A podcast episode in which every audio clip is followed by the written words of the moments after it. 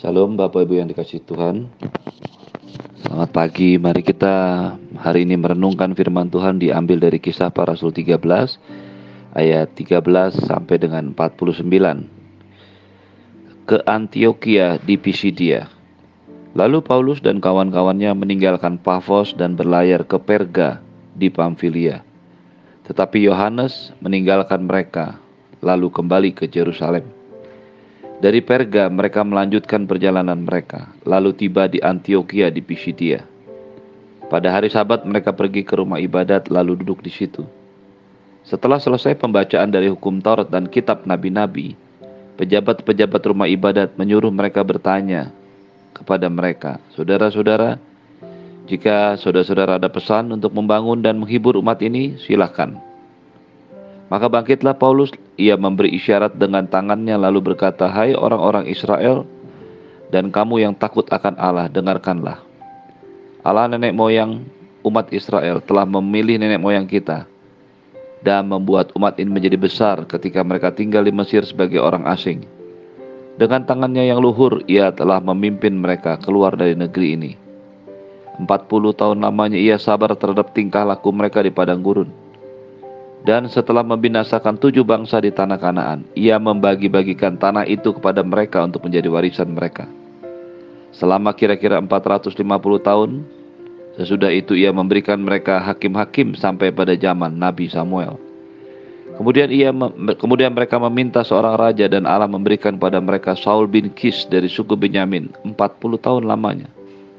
Setelah Saul disingkirkan, Allah mengangkat Daud menjadi raja mereka. Tentang Daud, Allah telah menyatakan, Aku telah mendapatkan Daud bin Isai, seorang yang berkenan di hatiku dan yang melakukan segala kehendakku. Dan dari keturunannya lah, sesuai dengan yang telah dijanjikannya, Allah telah membangkitkan juru selamat bagi orang Israel, yaitu Yesus. Menjelang kedatangannya, Yohanes telah menyerukan kepada seluruh bangsa Israel, supaya mereka bertobat dan memberi diri baptis. Dan ketika Yohanes hampir selesai menunaikan tugasnya, ia berkata, Aku bukanlah dia yang kamu sangka, tapi ia akan datang kemudian daripadaku. Membuka kasut dari kakinya pun aku tidak layak. Hai saudara-saudara, baik yang termasuk keturunan Abraham maupun yang takut akan Allah, kabar keselamatan itu sudah disampaikan kepada kita. Sebab penduduk Yerusalem dan pemimpin-pemimpinnya tidak mengakui Yesus dengan menjatuhkan hukuman mati atas dia, mereka menggenapi perkataan nabi-nabi yang dibacakan setiap hari Sabat. Dan meskipun mereka tidak menemukan sesuatu yang dapat dijadikan alasan untuk hukuman mati, namun mereka telah meminta kepada Pilatus supaya ia dibunuh. Dan setelah mereka menggenapi segala sesuatu yang ada tertulis tentang dia, mereka menurunkan dia dari kayu salib lalu membaringkannya di dalam kubur. Tetapi Allah membangkitkan dia dari antara orang mati dan selama beberapa waktu ia menampakkan diri kepada mereka yang mengikuti dia dari Galilea ke Yerusalem. Mereka itulah yang sekarang menjadi saksinya bagi umat ini. Dan sekarang kami memberitakan kabar kesukaan kepada kamu, yaitu janji yang diberikan kepada nenek moyang kita, telah digenapi Allah kepada kita. Keturunan mereka dengan membangkitkan Yesus seperti yang ada tertulis dalam Mazmur kedua. Anakku engkau, aku telah memperanakan kau pada hari ini. Allah telah membangkitkan dia dari antara orang mati dan tidak diserahkan kembali kepada kebinasaan. Hal ini dinyatakan oleh Tuhan dalam firman ini. Aku akan mengendapi kepadamu janji-janji yang kudus yang dapat dipercayai ia telah kuberikan kepada Daud. Sebab itu ia berkata dalam Mazmur yang lain, Engkau tidak membiarkan orang-orang kudusmu melihat kebinasaan. Sebab Daud melakukan kehendak Allah pada zamannya. Lalu ia mangkat dan dibaringkan di samping nenek moyangnya. Dan ia memang diserahkan kepada kebinasaan. Tetapi Yesus yang dibangkitkan Allah tidak demikian. Jadi ketahuilah hal saudara-saudara. Oleh karena dialah maka diberitakan pada kamu pengampunan dosa. Dan di dalam dia setiap orang yang percaya memperoleh pembebasan dari segala dosa yang tidak dapat kamu peroleh dari hukum Musa. Karena itu waspadalah supaya jangan berlaku atas kamu apa yang dikatakan dalam kitab nabi-nabi. Ingatlah, hai kamu penghina-penghina, tercenganglah dan lenyaplah Sebab Allah melakukan suatu pekerjaan dalam zamanmu. Suatu pekerjaan yang tidak dapat kamu percayai jika diceritakan kepadamu. Ketika Paulus dan Barnabas keluar, mereka diminta untuk berbicara tentang pokok ini pula pada hari sabat berikutnya. Setelah selesai ibadah, banyak orang Yahudi dan penganut agama Yahudi yang takut akan Allah mengikuti Paulus dan Barnabas. Kedua rasul itu mengajar mereka dan menasihati supaya mereka tetap hidup dalam kasih karunia Allah. Pada hari sabat berikutnya, datanglah hampir seluruh kota itu berkumpul untuk mendengarkan firman Allah. Akan tetapi ketika orang Yahudi melihat orang banyak itu, penuhlah mereka dengan iri hati dan sambil menghujat, mereka membantah apa yang dikatakan Paulus. Tetapi dengan berani Paulus dan Barnabas berkata, memang kepada kamulah firman Allah harus diberitakan lebih dahulu. Tapi kamu menolaknya dan menganggap dirimu tidak layak untuk beroleh hidup yang kekal. Karena itu kami berpaling kepada bangsa-bangsa lain. Sebab inilah yang diperintahkan kepada kami. Aku telah menentukan kau menjadi terang bagi bangsa-bangsa yang tidak mengenal Allah. Supaya engkau membawa keselamatan sampai ke ujung bumi. Mendengar itu bergembiralah semua orang yang tidak mengenal Allah dan mereka memuliakan firman Tuhan yang dan semua orang yang ditentukan Allah untuk hidup yang kekal menjadi percaya. Lalu firman Tuhan disiarkan ke seluruh bangsa dan daerah di situ. Bapak Ibu yang dikasih Tuhan, Paulus dan Barnabas melayani Tuhan, memberitakan Injil di Pulau Siprus, pulau yang terpisah dari deretan benua Asia yang ada pada waktu itu. Bapak Ibu yang dikasih Tuhan, ketika gubernur di Siprus yaitu Sergius Paulus bertobat, percaya kepada Tuhan Yesus. Hal itu membuka kesempatan bagi Paulus dan Barnabas tinggal di Siprus untuk melayani mereka. Tentu saja juga untuk menikmati semua pelayanan dari gubernur Pulau Siprus tersebut. Tetapi kita melihat satu teladan yang sangat luar biasa. Bahwa Paulus dan Barnabas bukanlah orang-orang yang ingin menikmati semua yang ada dalam hidup mereka, yang disediakan dalam hidup mereka. Mereka adalah hamba-hamba Tuhan yang berjalan sesuai dengan misi Tuhan, yang berjalan sesuai dengan kehendak Tuhan, yang tahu bahwa tujuan dari pelayanan bukanlah menikmati hasil pelayanan saja, tetapi tetap untuk mengikuti pelayanan kepada Tuhan, memberitakan Injil ke mana pun Tuhan suruh.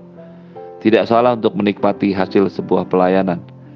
Alkitab pun mencatat itu.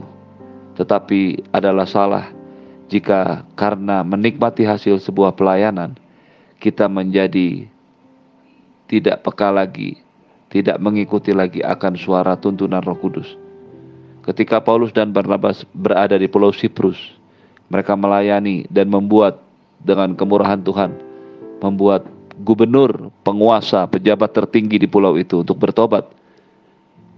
Mereka tetap memutuskan untuk berangkat pergi. Ini ada satu teladan yang bagus bagi setiap kita yang melayani Tuhan.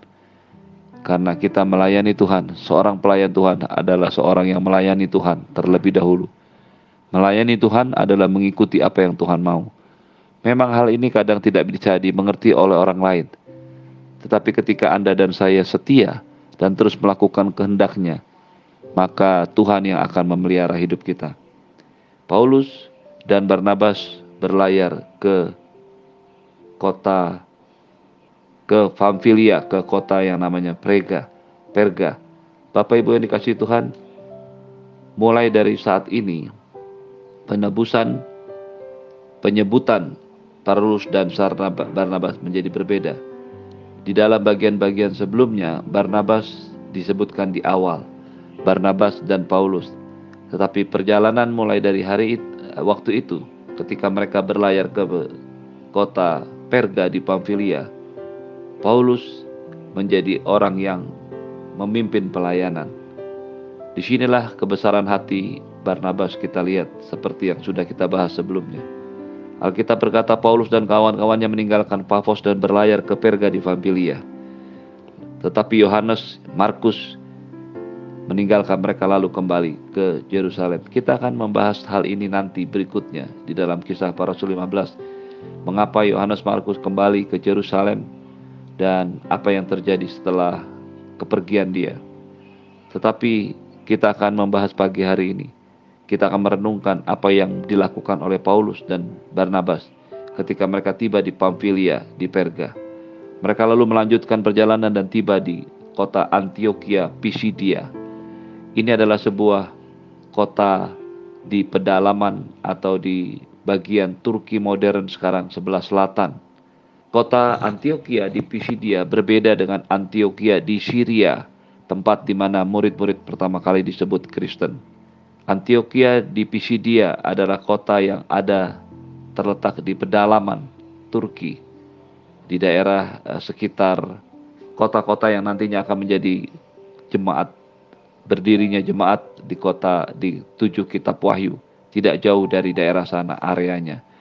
Ketika mereka tiba di kota ini mereka masuk beribadat ke bait Allah ke rumah ibadat orang Yahudi yang ada di situ. Ini menunjukkan ada banyak orang Yahudi yang tinggal di situ. Ini adalah salah satu kota Yahudi. Dari sini kita bisa melihat bahwa diaspora penyebaran orang Yahudi setelah kerajaan Israel jatuh itu sampai ke daerah sebelah sini juga, sampai ke daerah Turki. Ketika mereka sedang beribadah sesuai dengan ibadah orang Yahudi, dibacakanlah kitab Taurat dan kitab nabi-nabi. Kemudian pejabat-pejabat rumah ibadah, ibadah memberikan kesempatan kepada mereka karena mereka melihat Paulus dan kawan-kawan adalah pendatang. Mereka memberikan kesempatan. Saudara-saudara, jika saudara-saudara ada pesan untuk membangun dan menghibur, silakanlah maka bangkitlah Paulus dan kemudian mulai berkhotbah. Apa yang dikhotbahkan Paulus merupakan khotbah tentang Yesus dan keselamatan pengampunan dosa. Bapak Ibu yang dikasih Tuhan, ketika kesempatan diberikan kepada kita, maka berita pertama yang harus disampaikan kepada banyak orang adalah tentang rencana Tuhan atas manusia, pengampunan dosa, dan Yesus yang adalah juru selamat. Khotbah Paulus dengan begitu detail menceritakan rencana Tuhan sejak bangsa Israel masih sedikit dan dibuang ke Mesir. Ketika Allah memimpin mereka keluar dari Mesir dan masuk ke tanah perjanjian, semuanya adalah dalam kerangka konsep tentang keselamatan. Sampai ketika pada zaman Daud, Daud yang merupakan puncak kejayaan bangsa Israel, kebanggaan, sesuatu yang diimpikan sampai dengan hari ini. Itu sebabnya mengapa negara Israel memakai bintang Daud, karena mereka merasa ingin kembali kepada kejayaan bangsa Israel seperti yang terjadi pada zaman Daud.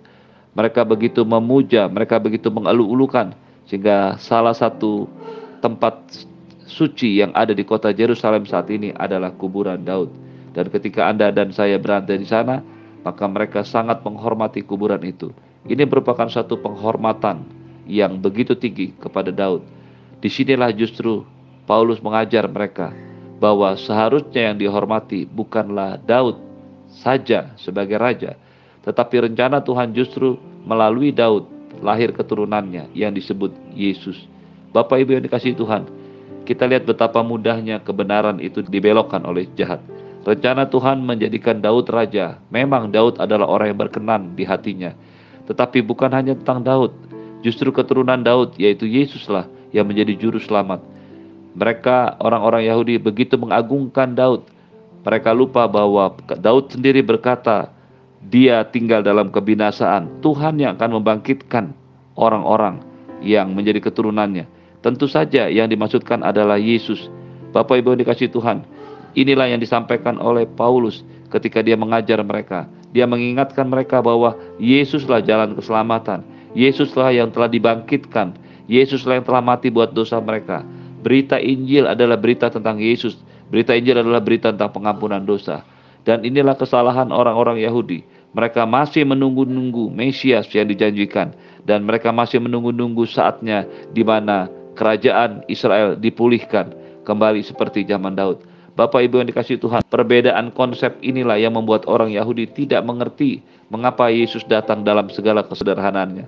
Kita harus mengerti keselamatan yang dari Allah. Kita harus mengerti konsep dan pola berpikir Allah. Kita tidak bisa mengenal Allah dengan konsep dan pikiran kita. Kita harus mengenal jalan-jalannya. Itu sebabnya Anda dan saya harus membaca firman Tuhan. Itulah sebabnya kenapa Anda dan saya harus merenungkan firman Tuhan.